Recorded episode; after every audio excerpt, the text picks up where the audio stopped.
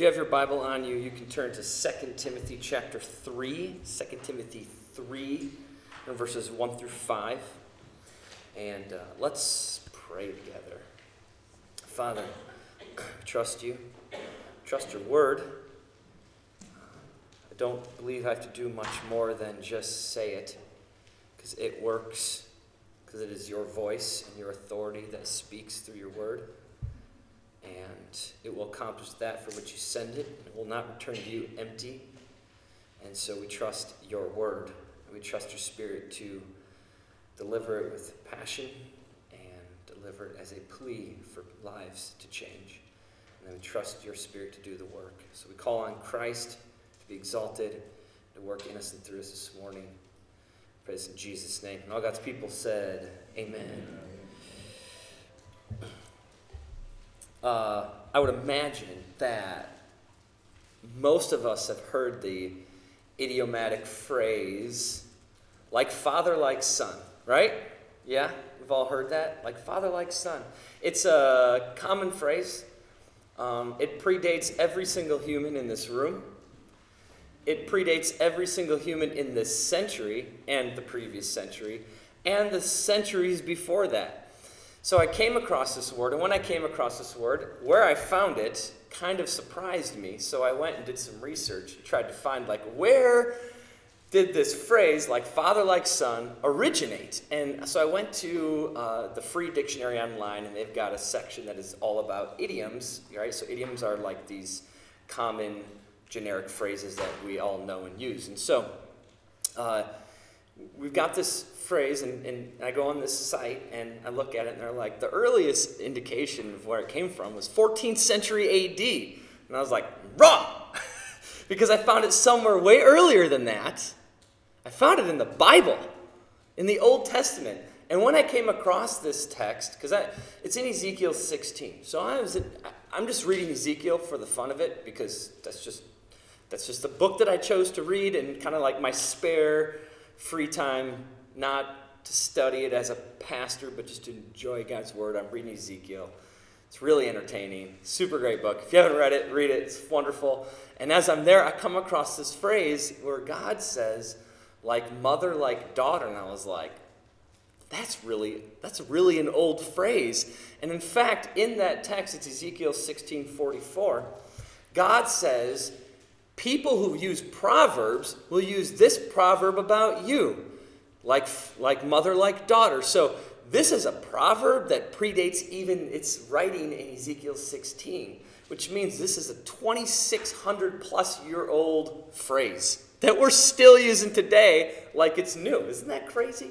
So I thought the history of that was really entertaining to me, but there's also a really pertinent reality to that phrase that is very applicable to the text that we're in today. And we'll get there near the end.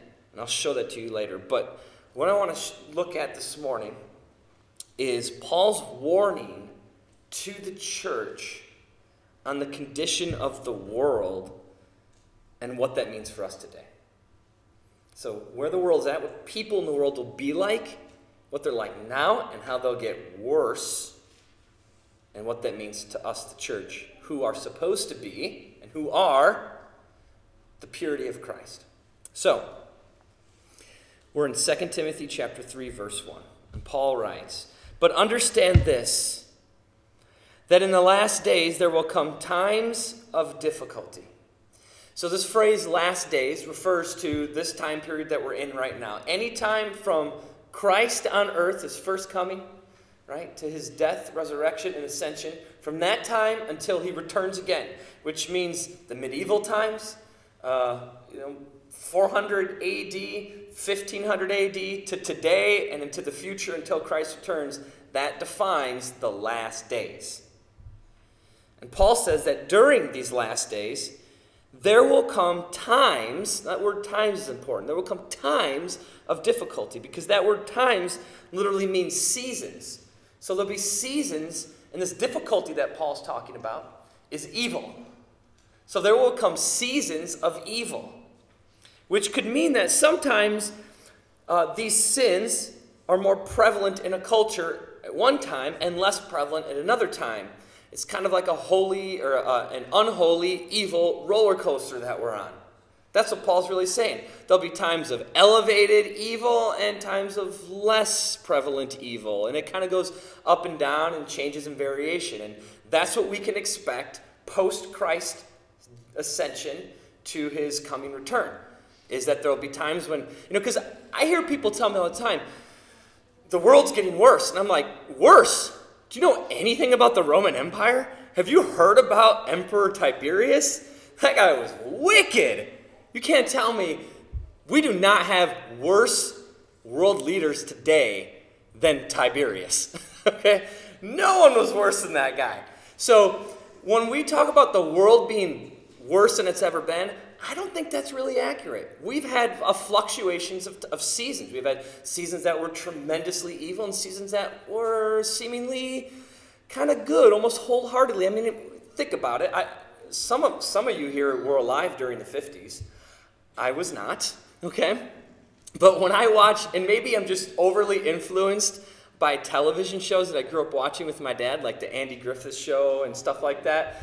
And I look back at those, you know, the 50s and maybe even the 40s or a little earlier, and it's like, man, those were wholesome times, right? like, it almost feels like those were seasons of like less evil. But evil was still prevalent. It just showed up in different ways. And, and so we got, and I think today we look at our world and, and we think it's getting worse. And, and I think we would all agree that things kind of seem to be getting worse. And then what the natural conclusion of, of Christians is to say, well, that means Jesus must be coming back soon. And so we're going to look at that a little bit. So Paul provides us a, a list here in chapters in, in chapter 3, verses 2 through 5. And this list marks the general nature of people in the world, okay, that will be the way that the world is from now until Christ returns. And what he's he's not saying in this text, what he's not saying in this text is that these specific sins will increase as the return of Christ draws near. He's not saying that. But he and others do say that in other places. Okay, in Matthew 24 12, Jesus tells us as the end draws near that lawlessness will be increased. And then if we come back to 2 Timothy chapter 3 in verse 13, a few verses after our text, Paul says, Evil people and impostors will go from bad to worse. Okay, and then in Luke 17, as Jesus describes the wickedness of the end times, he says in verse 37, Where the corpses, there the vultures will gather. Meaning, where sin is available, more and more people will run to it, implying an increase in the prevalence of evil and in the pursuit of evil in our world. So I think it'd be easy for us to look at our world and say, yeah, in my lifetime, whether you were born in 1950 or you were born in 1980 or you were born in 1995, you could all, I think we could all say that in our lifetime, sin is increasing. The world is becoming more wicked.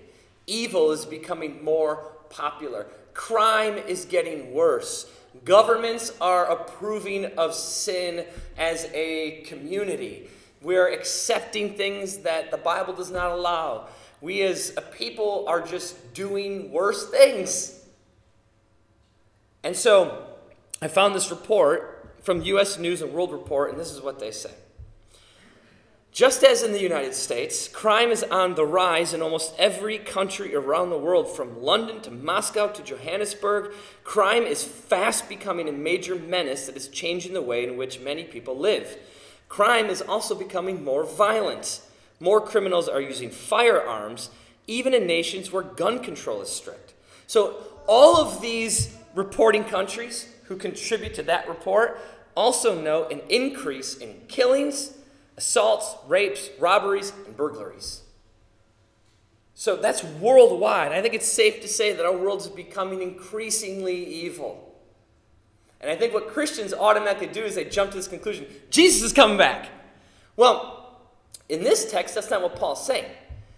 He's saying because, well, seasons, it could get increasingly evil, it could get better near the end. Because as the end draws near, not only will sin increase, but so will the proclamation of the gospel. But because of the increase of sin, when we proclaim the gospel, as the end draws near, there will be a greater persecution for preaching the gospel because the world will continue to accept evil. And if you don't believe me, read just a few verses after our text in 2 Timothy 3:12. Listen to this.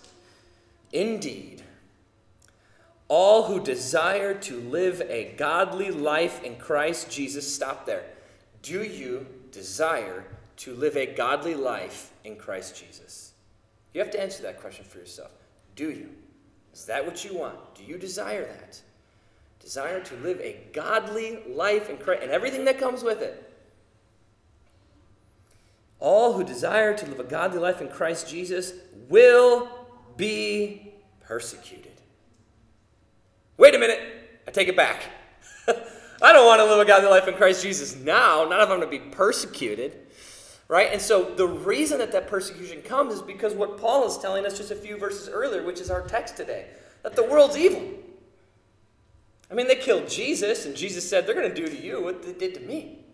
So we have to accept that we live in an evil world and that we're living in a world full of people who don't know God, don't love God, love their sin, and love themselves, and will pursue their own desires and create their own morality and create their own rules to live by, and then enforce those rules upon you.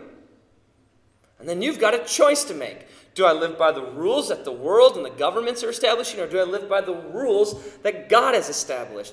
And if you want to live a godly life in Christ Jesus, you will follow God's word. And when you do, because the world creates different rules and different expectations, you will suffer for it.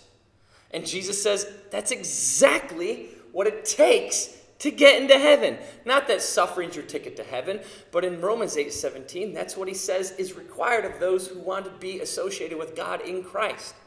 And then in verse Romans 8 18, he gives us this promise that, but that's okay. The suffering will hurt, but it's worth it. It's worth it because you get glory. And so, this isn't just a warning about, hey, check out what's going on in the world. Look at how evil the world's going to be. It's also an encouragement that you need to understand what you're going to be facing. If you want to live a godly life in Christ Jesus, you're going to face some opposition. And as the world increases in its evil and sin, that opposition is going to grow stronger. So, the church has to be ready for the increase in evil around us. And I'm going to tell you why we must be ready, but first I want to tell you what we need to be ready for. So, verses 2 through 5. Here's Paul's list.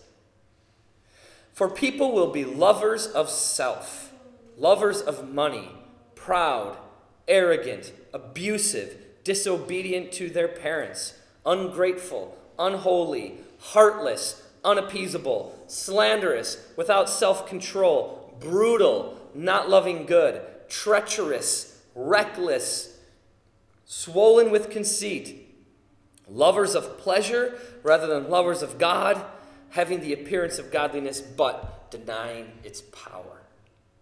So let's kind of unravel these 19 or so identifications of our world. Like, if you knew one person who was all these things, you would probably look at that person and say, that's an evil dude, right? And so the, rea- the reality is, you, you probably don't find people who portray all of these things. Um, but I want to walk through them, and, and you got to understand, I'm being very general here, okay? And I think that we could dive into each single one of these on this list in much greater detail. And it could be even more vague. And there are different ways to approach each one of these. Like one of them is pride. I, we could talk about, I could do a whole series on pride. And I'm going to give you like a few sentences on it. You know what I'm saying? So we got to understand that I'm being very general here, but I just want to kind of capture the overall essence of what our culture and our world is trying to perpetuate upon you and promote within themselves so that the church is ready for the world that we're walking into when we leave these doors. He starts with lovers of self, and this is key because it is kind of the lay, kind of the foundation of all of this. Lovers of self is idolatry. To love anything other than God more than God is idolatry. Even if it's a good thing. Basketball, golf, your family. Did you say Packers? Let's leave them off the list, all right? Um, I'll just do a whole sermon on that next week. Uh, yeah, anything that you love more than God is idolatry, okay? And so our culture tells us that you should love yourself. Not only our culture, but Christians say it. I can't tell you how many Christians. So I actually went online and I was like, look, I was doing some research on the internet, which is not a great place for research, but I do it sometimes anyways, just to kind of get a, my finger on the ethos of the world and where we're at on some things. So I just kind of looked up lovers of self, and you know what I found? A ton of Christian articles saying, love yourself, love yourself, love yourself. And I was like, I don't like these articles at all. The Bible doesn't tell us to love ourselves. It's not, it's not a command, it doesn't exist in Scripture. There, there is a sense in which we do love ourselves as God's created beings, right? God made you, and He made you in His image and likeness. And God is awesome. So, you're awesome. And you should love what God has made.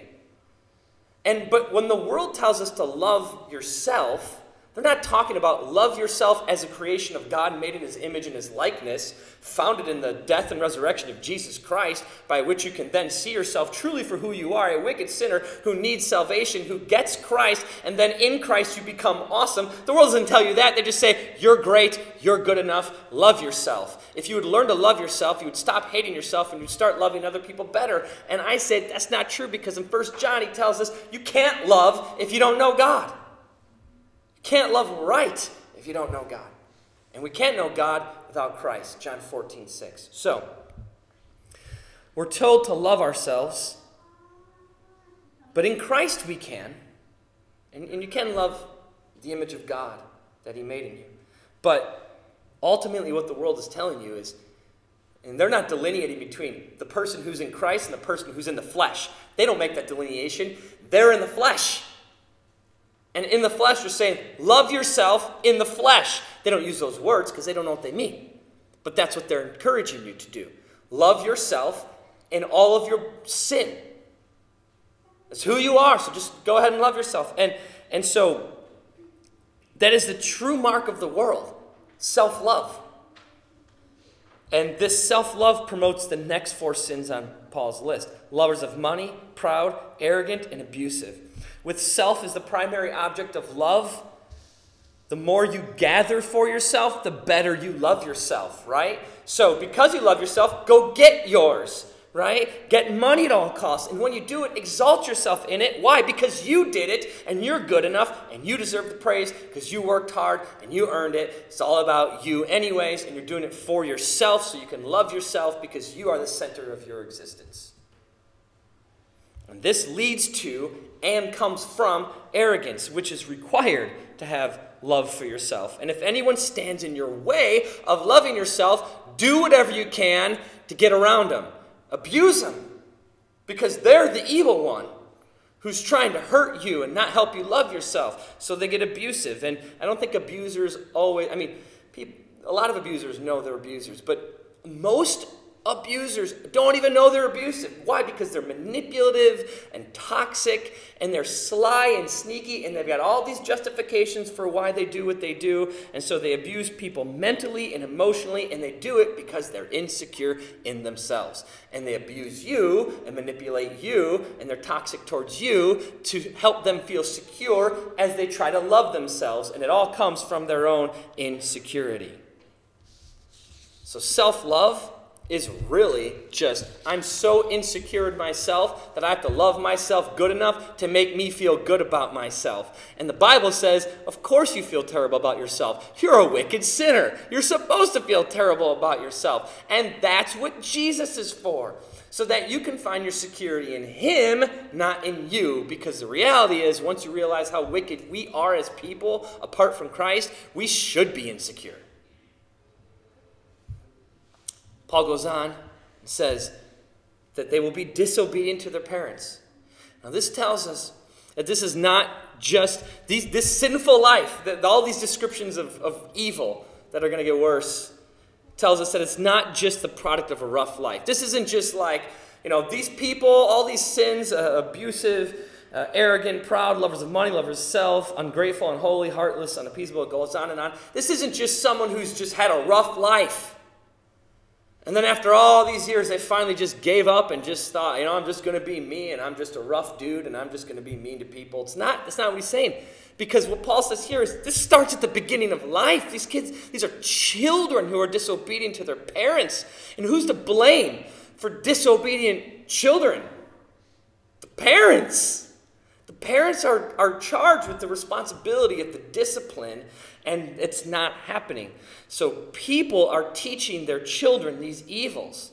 I mean, I, I have friends, I know people who say these things to their kids go get yours, pave your own path, do what you want. Oh, I can't hurt little Johnny's feelings.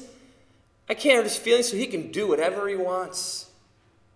There's no discipline which means there's no love. Because Hebrews 12 tells us there's no discipline, there's no love. And the result of no discipline is children who become ungrateful, unholy, and heartless. Because they have not been taught from the parents that it's not all about them. The next is unappeasable, slanderous, without self control, and brutal. These describe more of like the seasoned heart of self love. Years of making yourself the priority in life. When you are the sole source of your own truth and you are the end goal of all your glory, then why would you appease other people? Why would you do what makes other people happy? All I see today on social media is I'm going to do me, you do you. Just that kind of mentality. Like, you want to get in my way? Fine. I'm going to just do me. Kind of like this. I'm going to do what I want to do. I'm going to do it the way I want to do it. It's all about me and my love for myself and my own happiness. And if you're in my way, then you're just in my way, and I'm just going to ignore you or run you over. And they don't say those words, but that's exactly what they mean. That's the logical result of their mentality. So, why appease other people? Why get out of the way for others when I'm God? When it's all about me and my self love, I'm going this way. You're in my way. If you care about yourself, you'll get out of my way. And that's on you, not on me. That's the mentality of the world. And let's be honest, we see Christians behave the same way. So,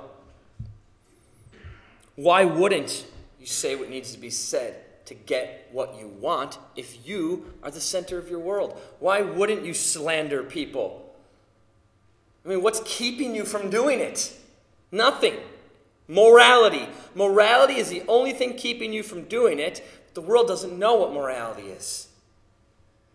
And how could a child raised to be their own God, essentially, ever have genuine self control when they're controlled by their sin and by the enemy? And then brutality, that is just the natural conclusion of unchecked sin.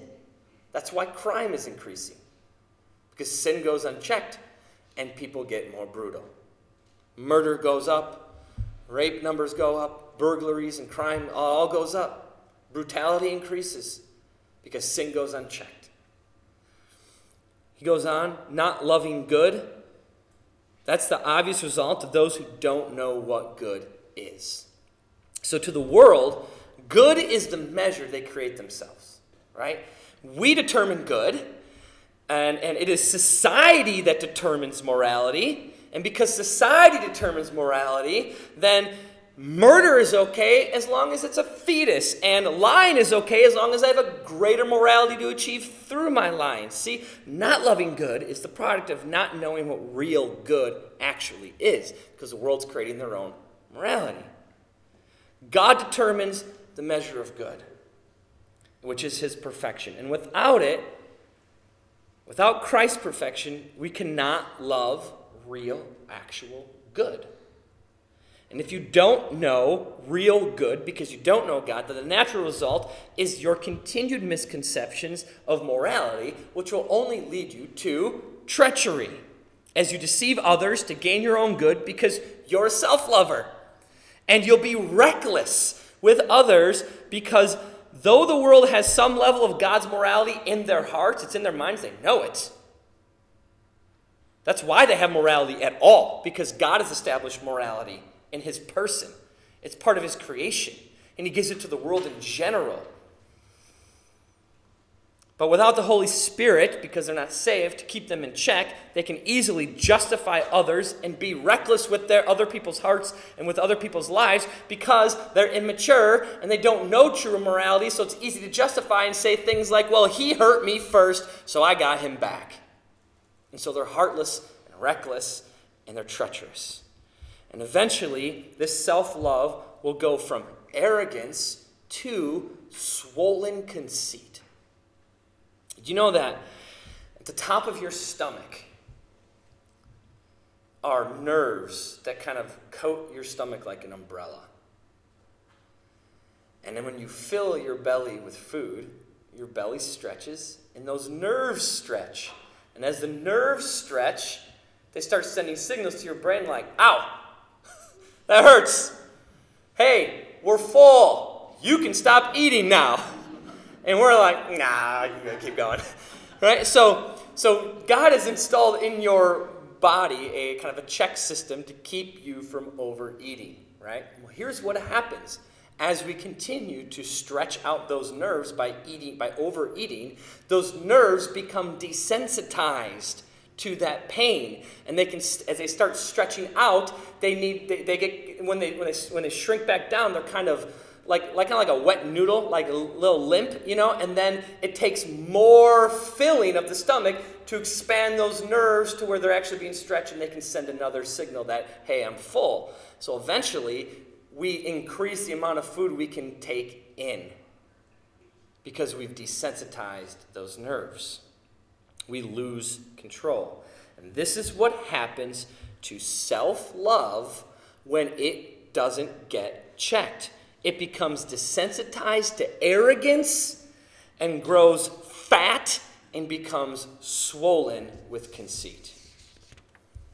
And finally, lovers of pleasure rather than lovers of God and having the appearance of godliness but denying its power. God is the ultimate pleasure. There is no pleasure other than God that will ever satisfy.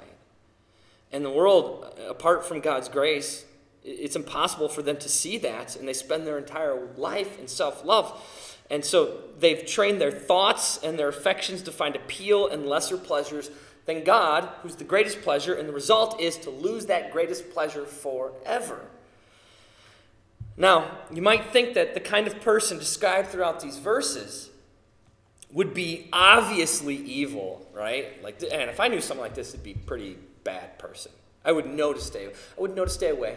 I would know to avoid them because they're clearly evil and bad people.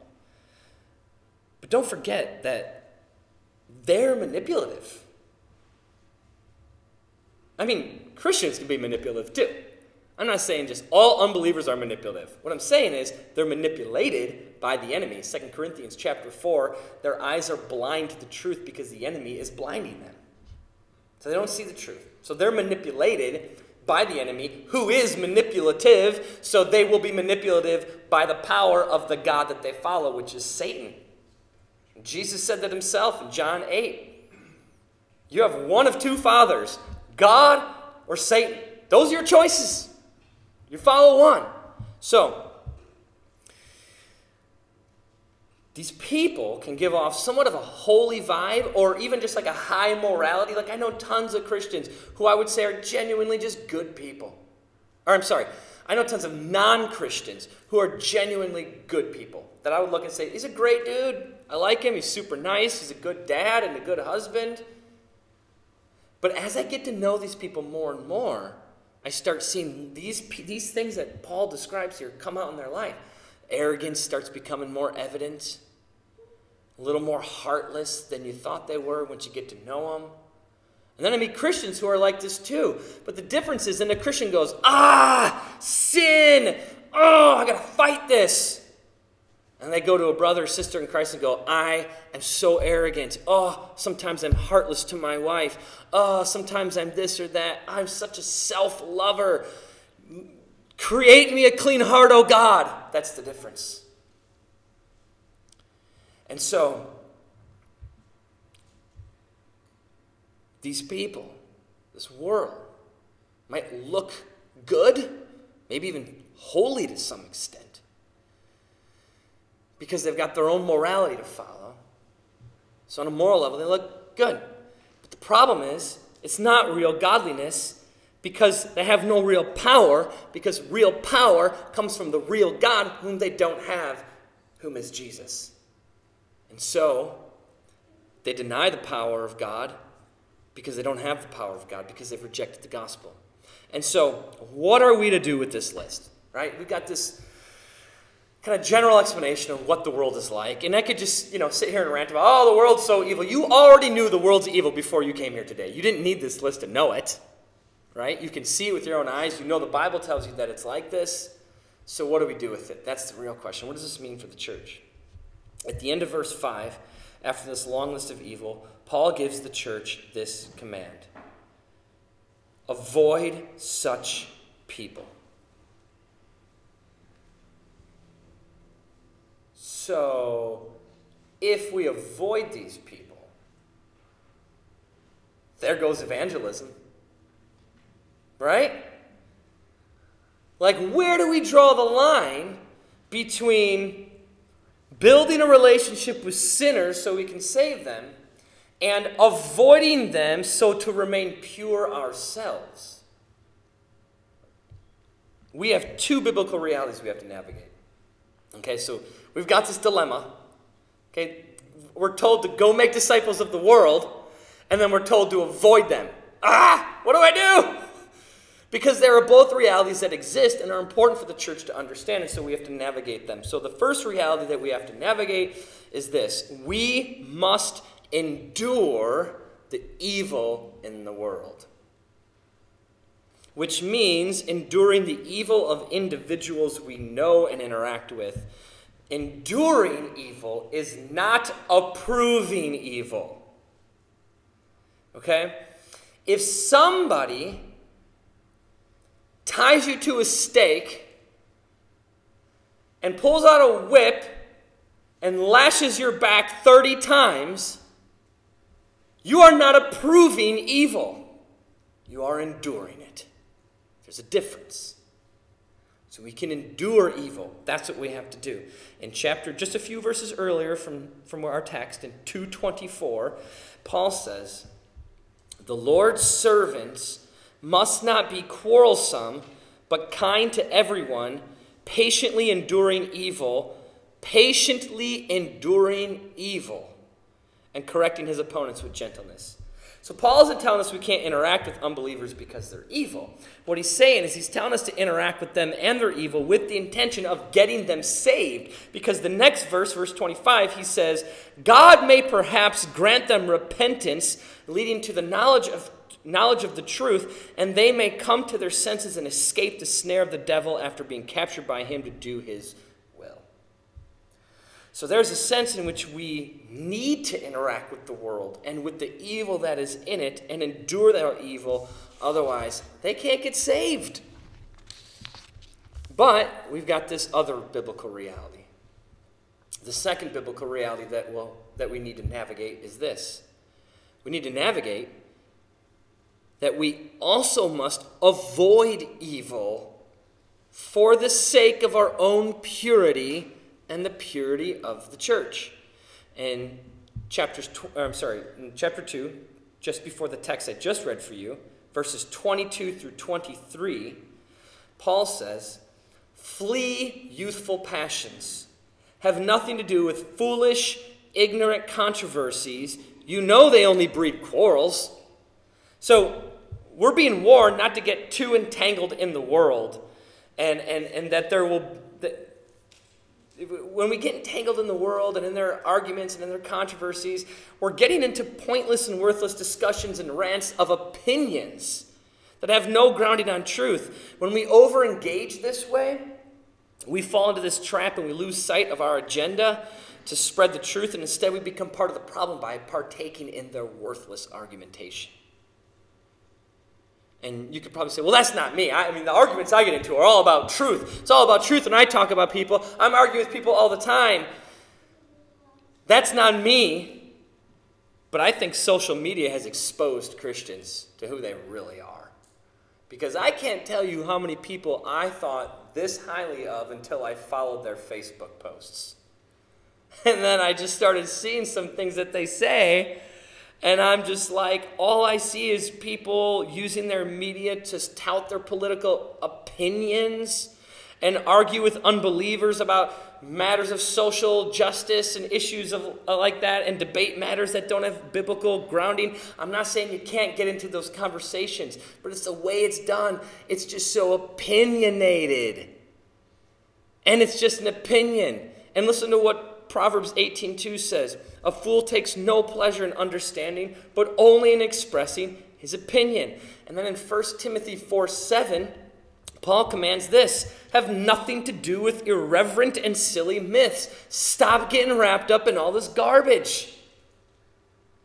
Let me ask you this. If you go on social media and someone out there says, uh, homosexuality is great and I'm for it, and then you get on there and you say, no, it's bad, it's wrong, it's evil, Bible says you shouldn't do it, and then they go, oh, Thank you so much. I didn't know that. Now I believe what you believe. Are they going to heaven now? No. Will they ever say that? No. What are they going to do? They're going to argue with you. Let's say you do finally convince them. What, what do they gain? Morality? Big whoop. Morality sends you to hell. They need Jesus, not a biblical political perspective. They don't need to know all the right biblical truths on matters of social justice. That doesn't get people saved. Why are we arguing with people about abortion? Why aren't we telling them about Jesus? Do we really expect a world who doesn't know the God who created them to value the life that He creates if they don't know Him? What good is getting them to believe our opinions on abortion or anything else if they don't know Jesus? You're not going to change their mind. And if you're lucky enough to change one person's mind, does that really matter in the scheme of life? We're not after changing morality, we're after souls. We're after building a kingdom in eternity where dead people have come to life in Christ Jesus. Stop spreading morality with your arguments and your silly and irreverent myths and start preaching the gospel because that's what they need.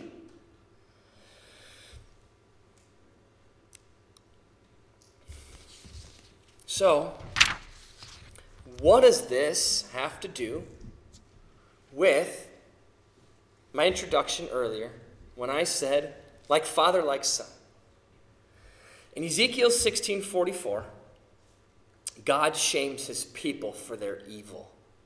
And he says, Behold, everyone who uses proverbs will use this proverb about you, Israel, like mother, like daughter. So God is calling Israel the daughter. And he's telling them that they're acting like their mother. Who's their mother? Their mother are the surrounding nations, and those surrounding nations are profoundly evil. And then in verse 44, uh, sorry, verse, I forget what verse it is. Um, he talks about Sodom. Right after verse 44, it must be verse 45. He talks about Sodom and says, Remember what I did to Sodom? They were so bad, I literally dumped fire from heaven and destroyed the entire city. That's how evil they were. And he goes, You're worse than them. That's how evil you are, Israel. And then in verse 47, he says, Not only did you walk in their ways and do according to their abominations, within a very little time you were more corrupt than they in all of your ways. Verse 51 Samaria has not committed half your sins. You have committed more abominations than they, and you call yourself God's people? That's what God's saying. Like mother, like daughter. You're just like the people around you. Got exactly what you asked for, Israel. You wanted a king. I told you it was bad for you. You demanded the king. You got your king. And now you're just like all the other nations. Like mother, like daughter. Like father, like son. And then verse 52 is the point that I want to bring home. He says to Israel, bear your disgrace. You also, for you have intervened on behalf of your sisters. What he means there is, you have taken the place of the nations around you as the kings of evil. Because of your sins, he goes on, because of your sins in which you acted more abominably than they, you are they are more in the right than you. So be ashamed, you also, and bear your disgrace. Listen to this. For you have made your sisters appear righteous. Israel was so evil. They made the nations that taught them these evils appear righteous. That's how wicked they were. Here's the application let this never be said of the church. That we allow and approve and partake in and promote evil or sin in such a way that we make the morality of the world look more holy and righteous than we are. And the only way to avoid that, I'm going to say something it's controversial. Paul said it, is this. The only way to avoid that is to avoid them. But not complete avoidance, right? We talked about we gotta we gotta endure the evil of the world. So it's not total avoidance, it's avoiding their arguments, avoiding their nonsensical debates, avoiding the myths and the, and the controversies and the, and the irreverent conversations and the pointless discussions. Why are you arguing with somebody about morality who has no gauge on God's morality? They need the gospel. So avoid the debates that go nowhere.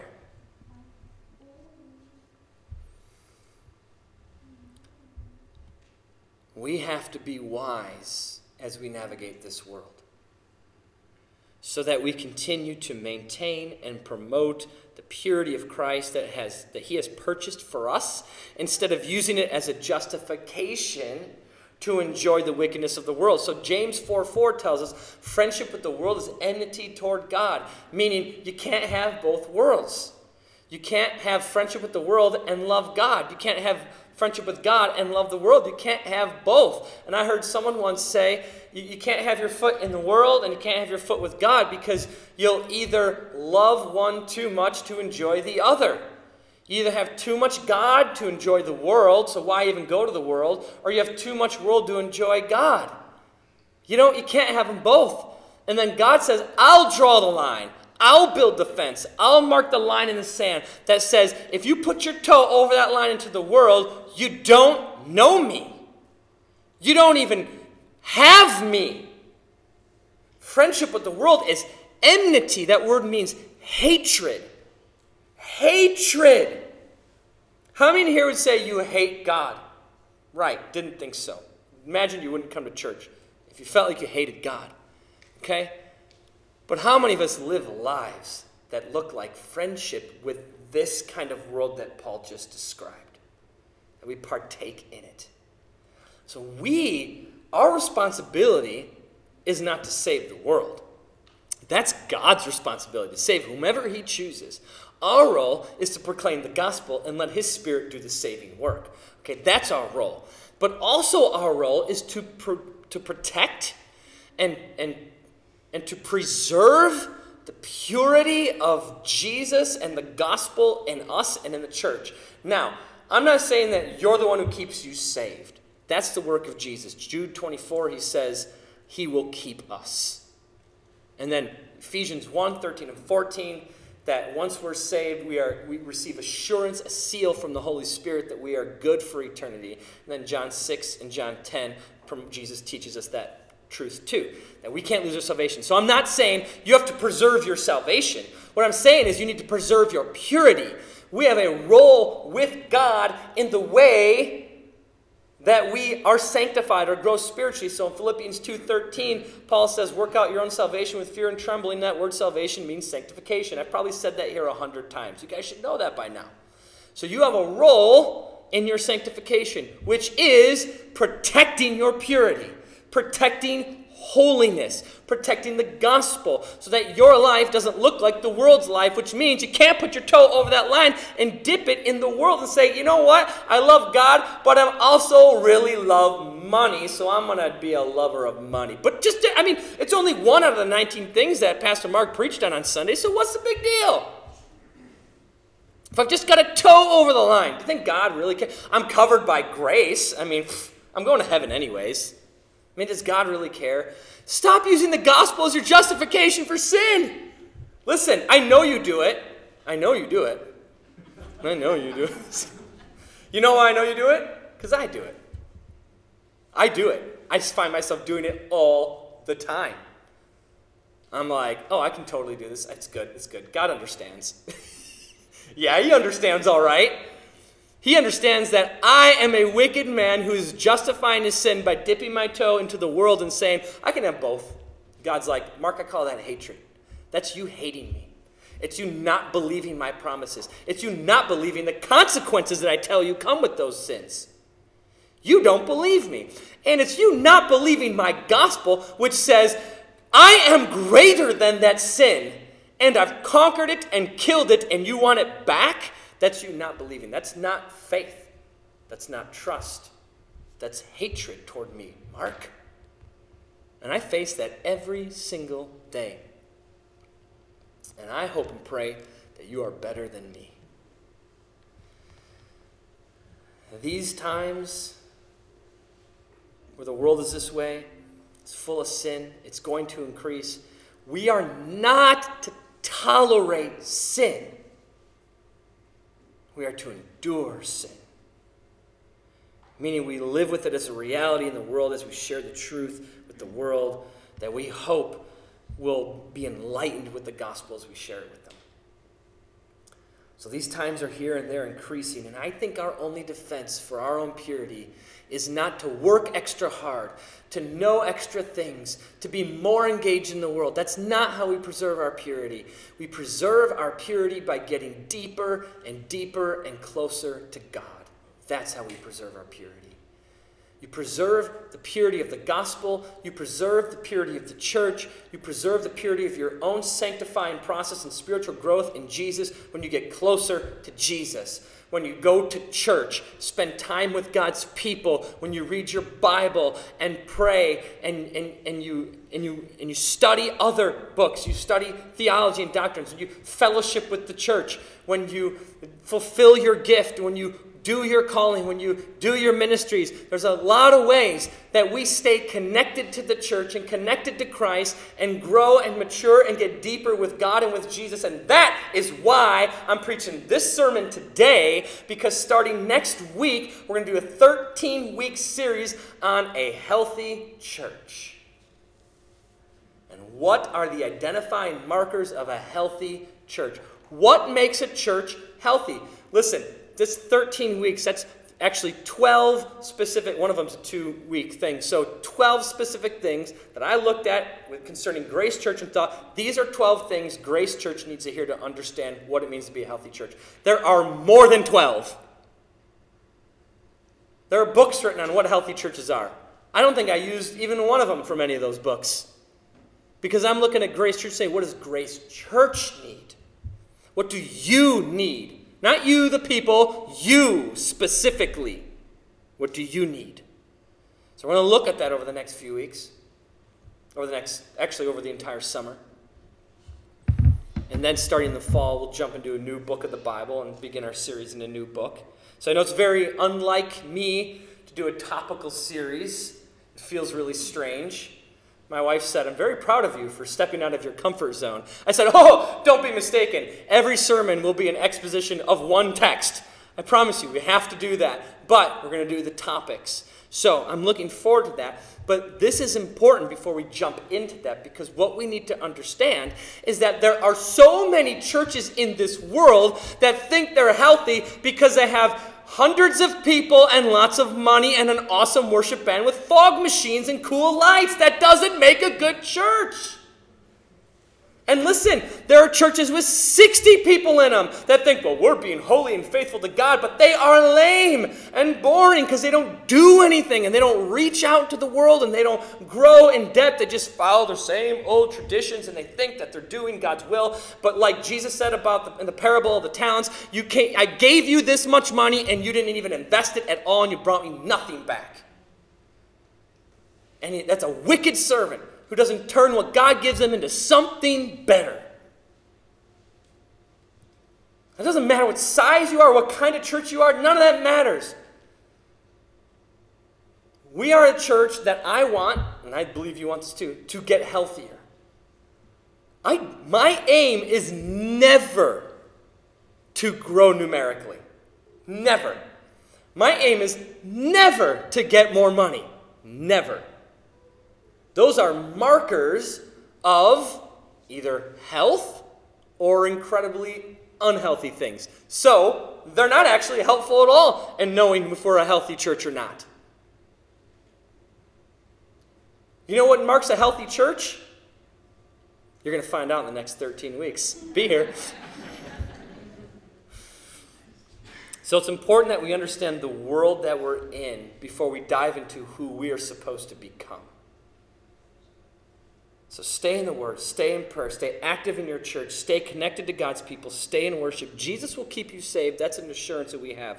But let us fill our role and build our desire for God so to avoid such evil that surrounds us and to preserve the purity of the gospel in the church and in the, to the world for the sake of God's glory and for the sake of your joy and for the sake of lost souls.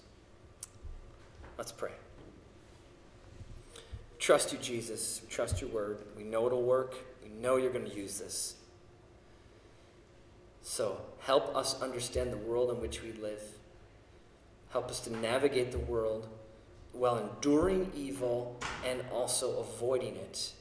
And give us the wisdom to kind of toe that line. It's very difficult. And we need your spirit to help us.